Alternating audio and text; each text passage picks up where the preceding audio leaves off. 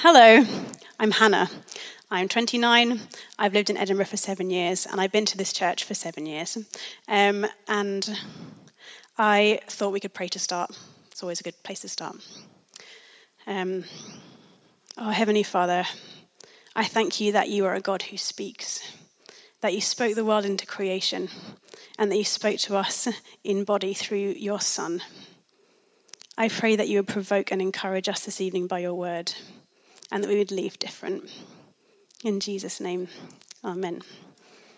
If you're joining us today for the first time, we are a couple of um, evenings in to a series on the kingdom of heaven, um, which Jesus talked a lot about in his parables, which are stories that he used to explain the world from the viewpoint of the kingdom of heaven. Just take a look at the graphic, very helpful graphic, although I've obscured it with my flipboard. Um, a lot of us think of our lives. Maybe we don't think about our lives that much. I think about my life often as a little bit of a kingdom. And in that kingdom, my default is that I am the queen of my little kingdom.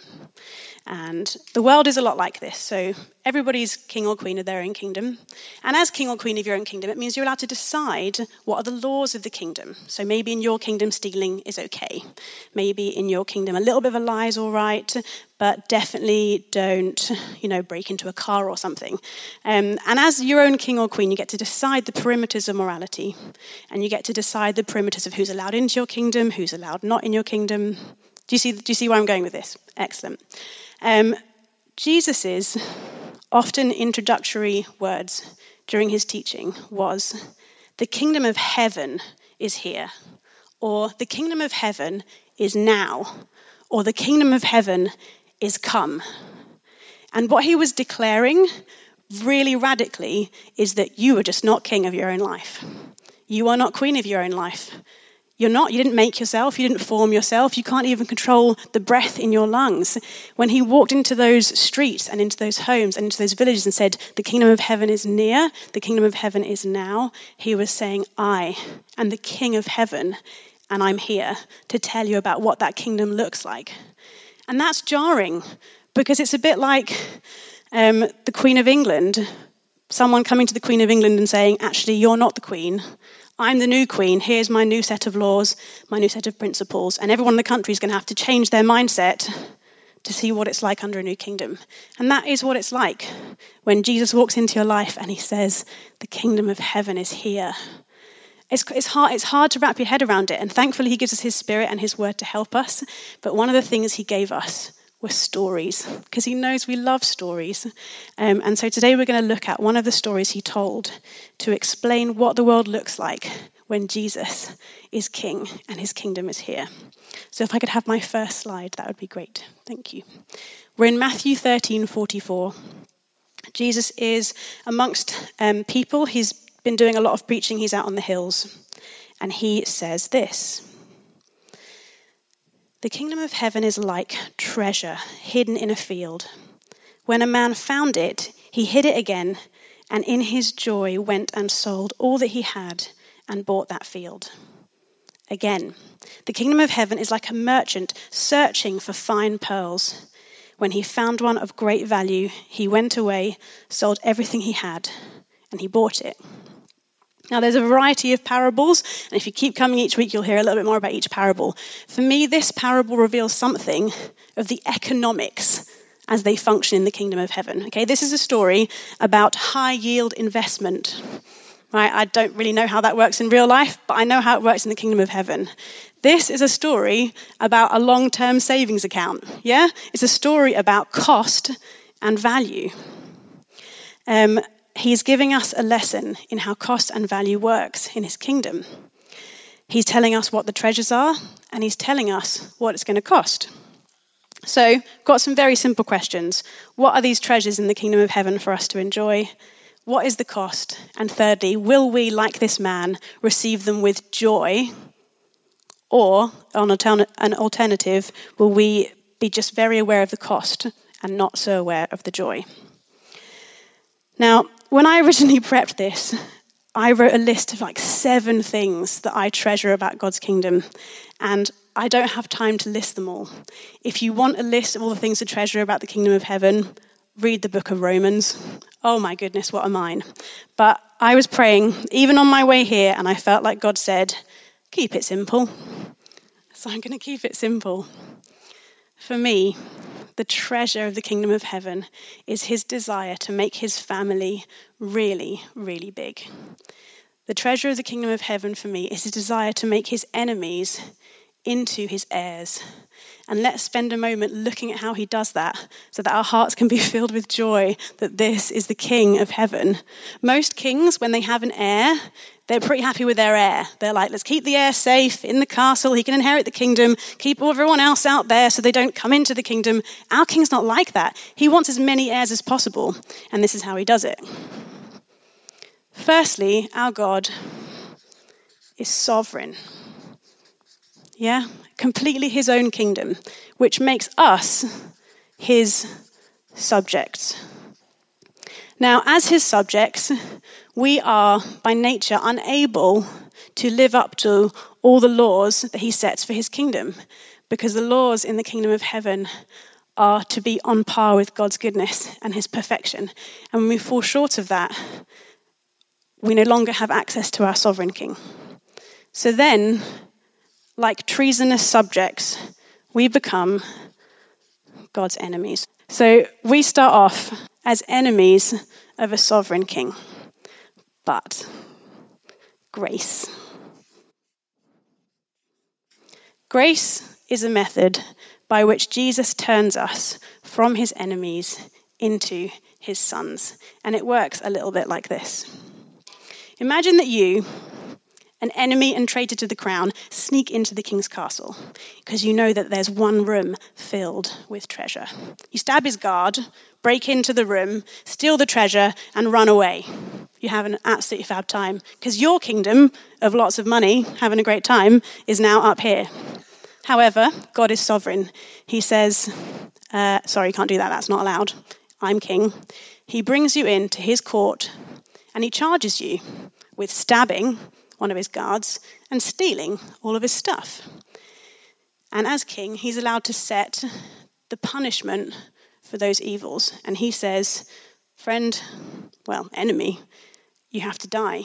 You committed a treasonous act against my kingdom. I'm sending you to the gallows.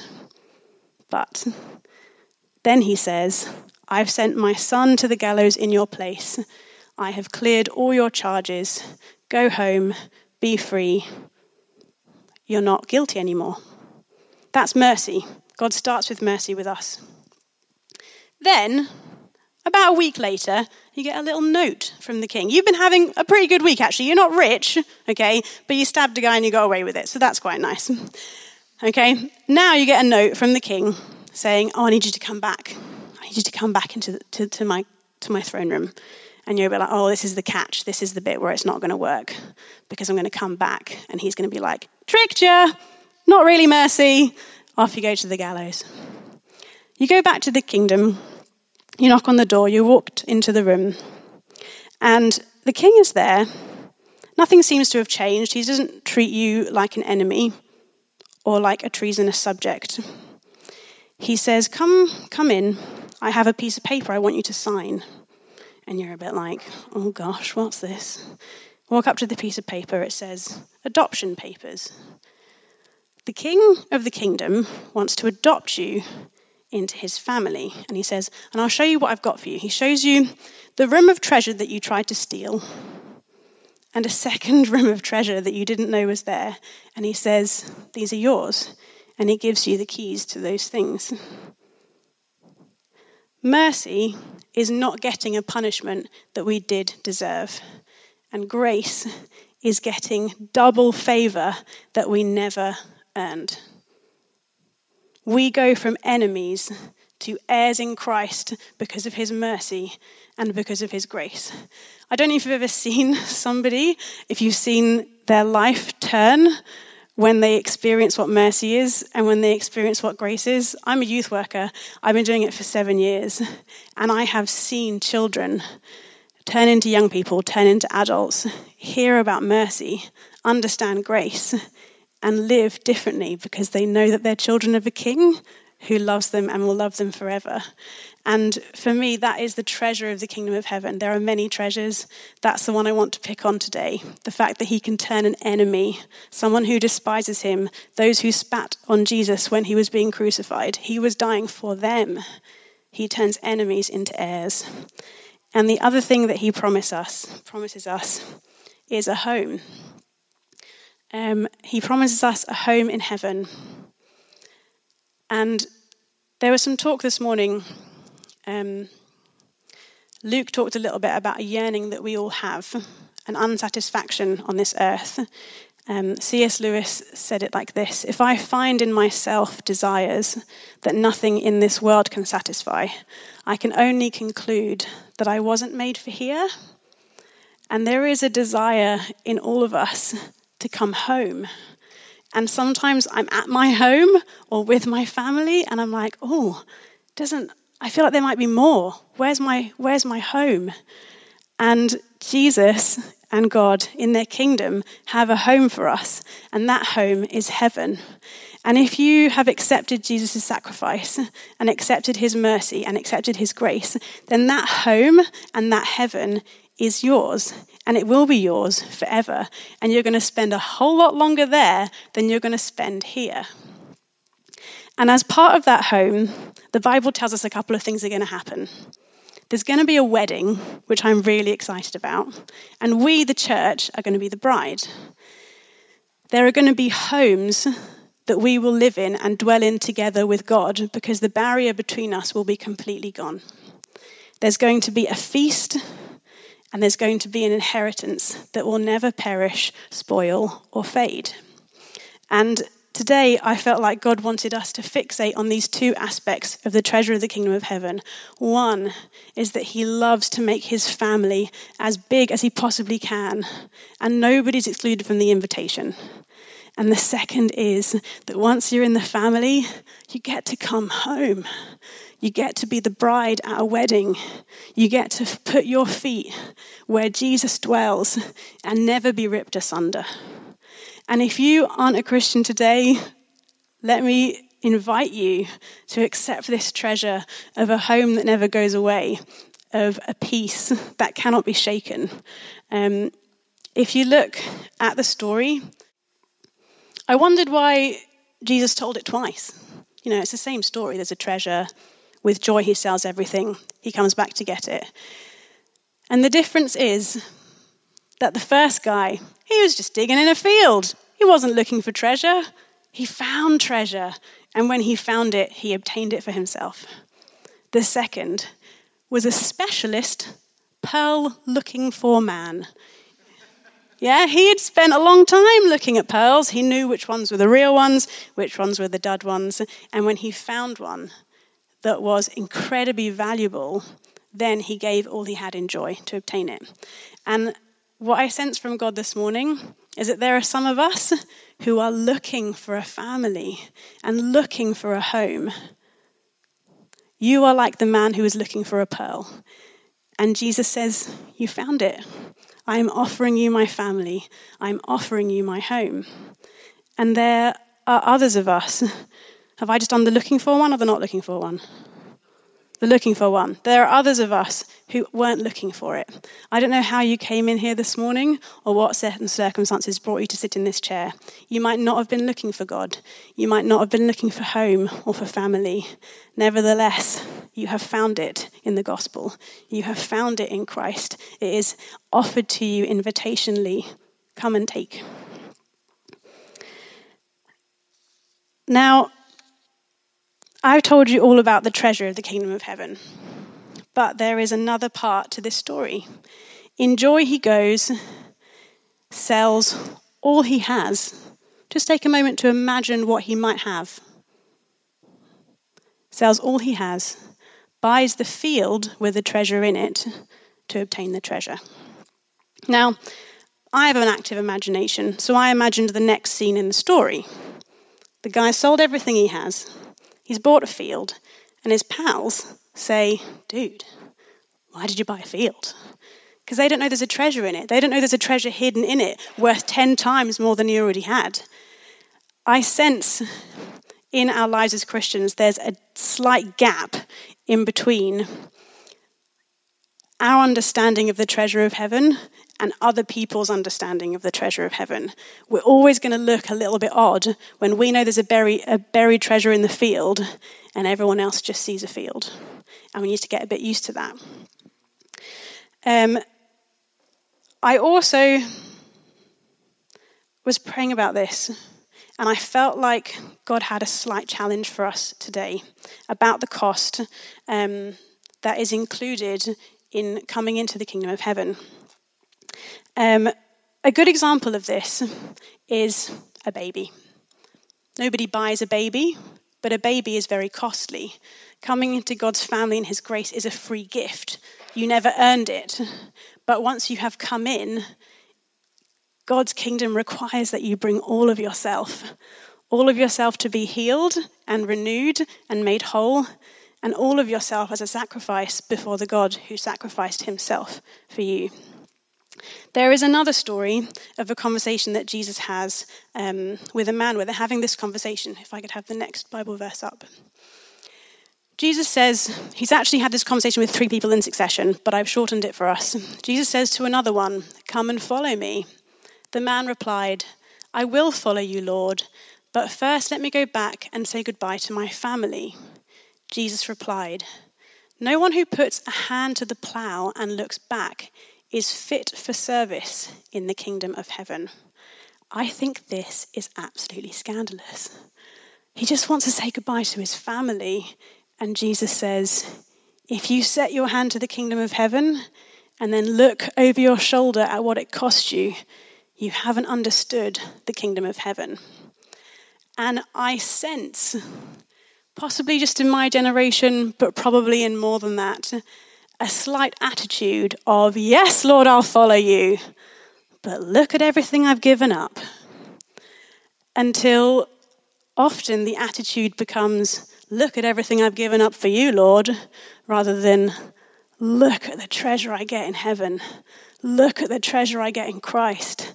Look at the treasure I get in making a family for God that will last for all time.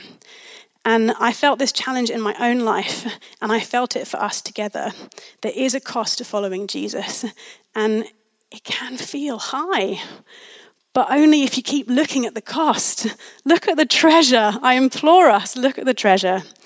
Um, there are four areas that I thought that God wanted to highlight to us tonight in terms of where we're looking a bit too much at the cost and not quite enough at the treasure.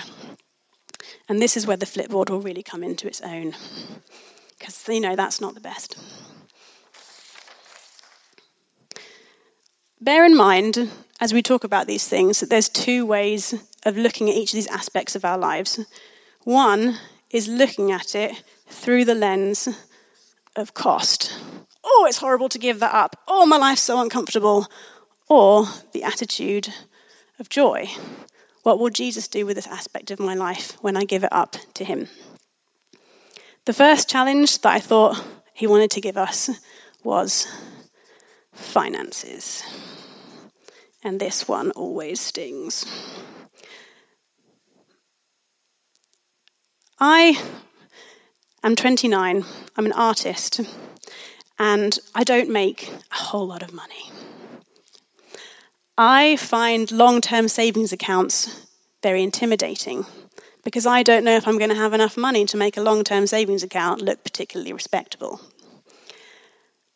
And when I started thinking about a long term savings account, I noticed in my spirit a question that Jesus was asking me Are you long term investing in a kingdom that you're building? Or are you long term investing in a kingdom that I am building?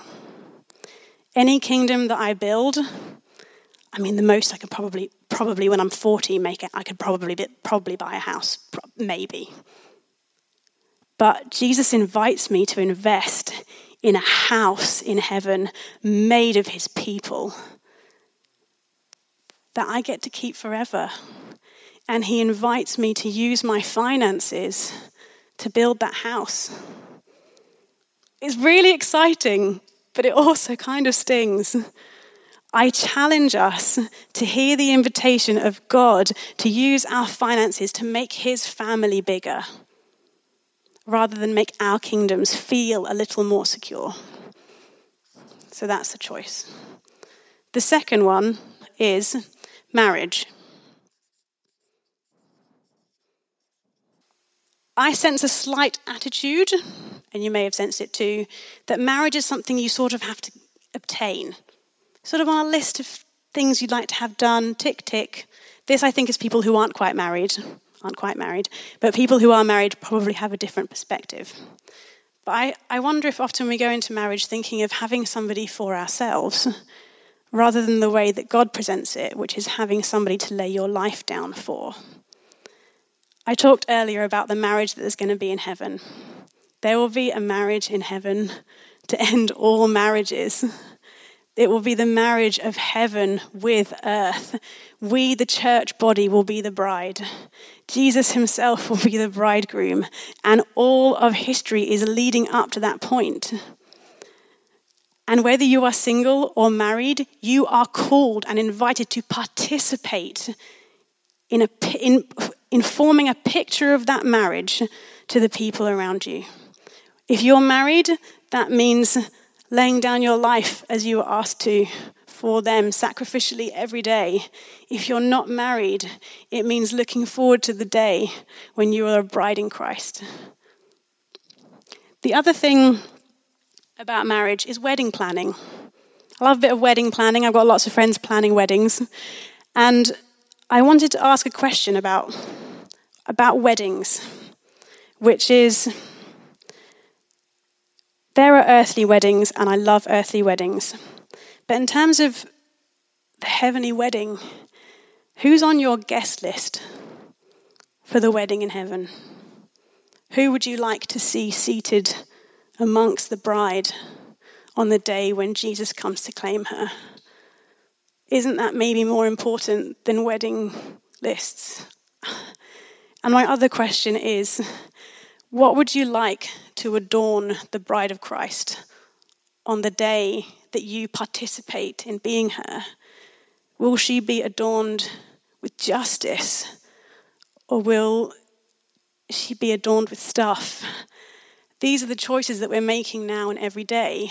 Do you want to make your life beautiful by adorning the stuff around you, or do you want to make your character beautiful in readiness for the bridegroom who's coming to get you? These are deliberately challenging questions, and I have nothing against weddings. I love weddings, but we are given them because they are a picture. You're invited to participate in a prophetic picture of a wedding that is coming. It's not about you.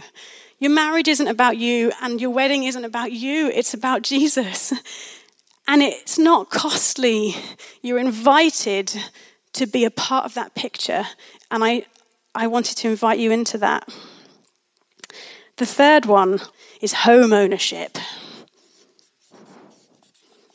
I also sense a, a, trend, and you can tell it's a trend to think of building our own little kingdoms because we've started using the words forever home. Have you heard this? Have you heard this come up in like house buying chat? Maybe you're not quite at that stage yet. Someone will say, we're really we're thinking of buying this house, but we'll we'll buy it and we'll make it up because it's not our forever home. Oh, oh, it drives me crazy. If you're a Christian, you don't have a forever home. Your forever home is in heaven. If you have the blessed situation to be able to afford and buy property, it will be as a prophetic picture of the home you get to reside in in heaven, which won't be according to the fashions and tastes of this world. The home that's being built in heaven is one of family. Can I invite us in our homes, in whatever form they come, to think of them as a way to demonstrate the kingdom of God to people and the kingdom of God is invitational, which means show hospitality, bring people into your home, and don't mind if it's a little bit messy.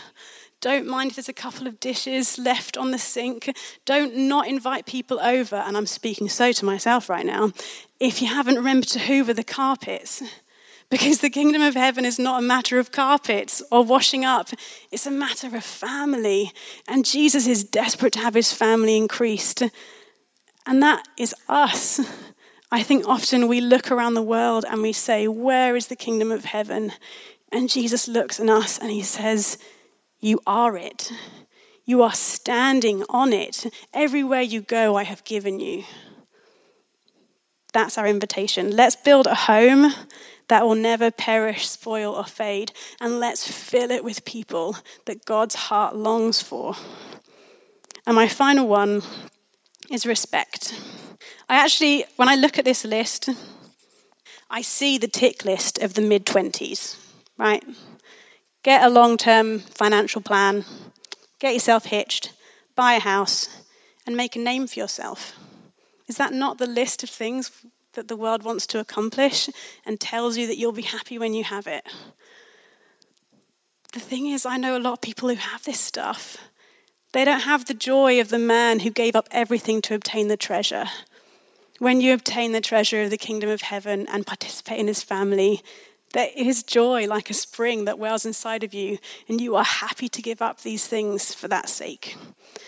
Respect is my hardest one.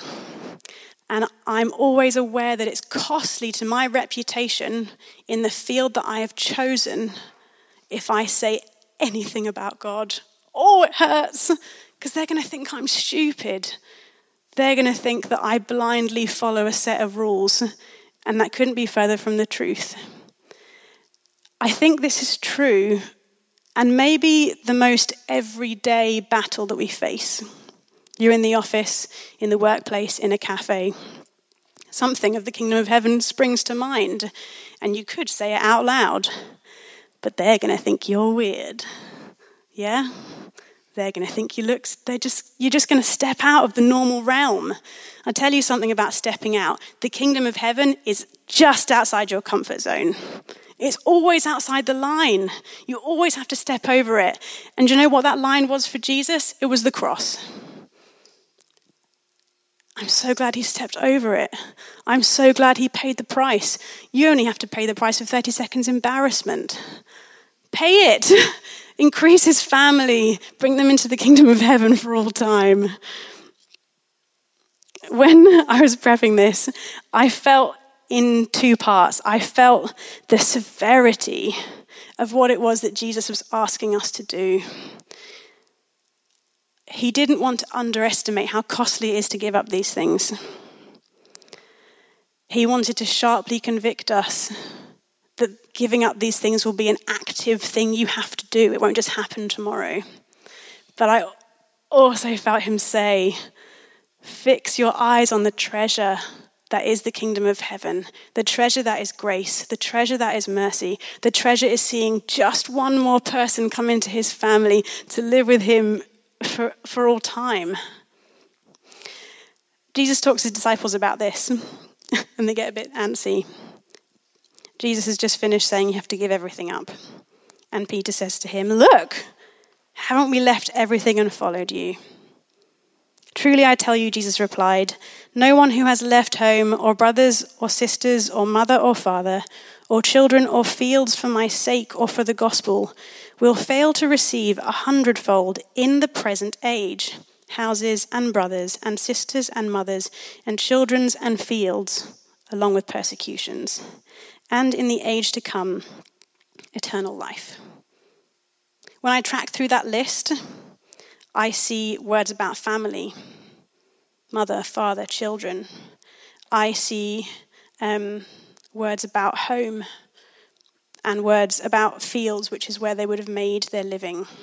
All of these things come into submission to Christ. And when we give them up, He faithfully gives them back. I have never given in an offering more, when I have given more in a desire to bless God, He has always given more and more back to me. It says in Malachi, bring the whole of your offering, everything you have, into the storehouse, and see if I will not open the floodgates of the kingdom of heaven and pour it back out on you. And we don't give up for reward, but when we give up, there is reward. Um, And so let's give stuff up, not looking at the cost, not looking at over our shoulder and making a list of all the things we gave up for Jesus. Let's fix our eyes on the kingdom of heaven, his family that he is building, his promises that he has made. And let's be filled with joy because of them. Um, let's pray together now, shall we? Oh, God, you would not have one person perish. And we are what you have chosen to declare your kingdom in this world. We don't feel worthy, but your spirit fills us with boldness. Your spirit fills us with the ability to speak the truth. Would you come now and show us all the things we can throw off that hinder us from running after you? Would you give us a crystal clear picture of heaven and your throne there and your dominion that will never end and the wedding we're invited to? Lord God, would you increase your family? Would you use us to do that? In Jesus' name, amen.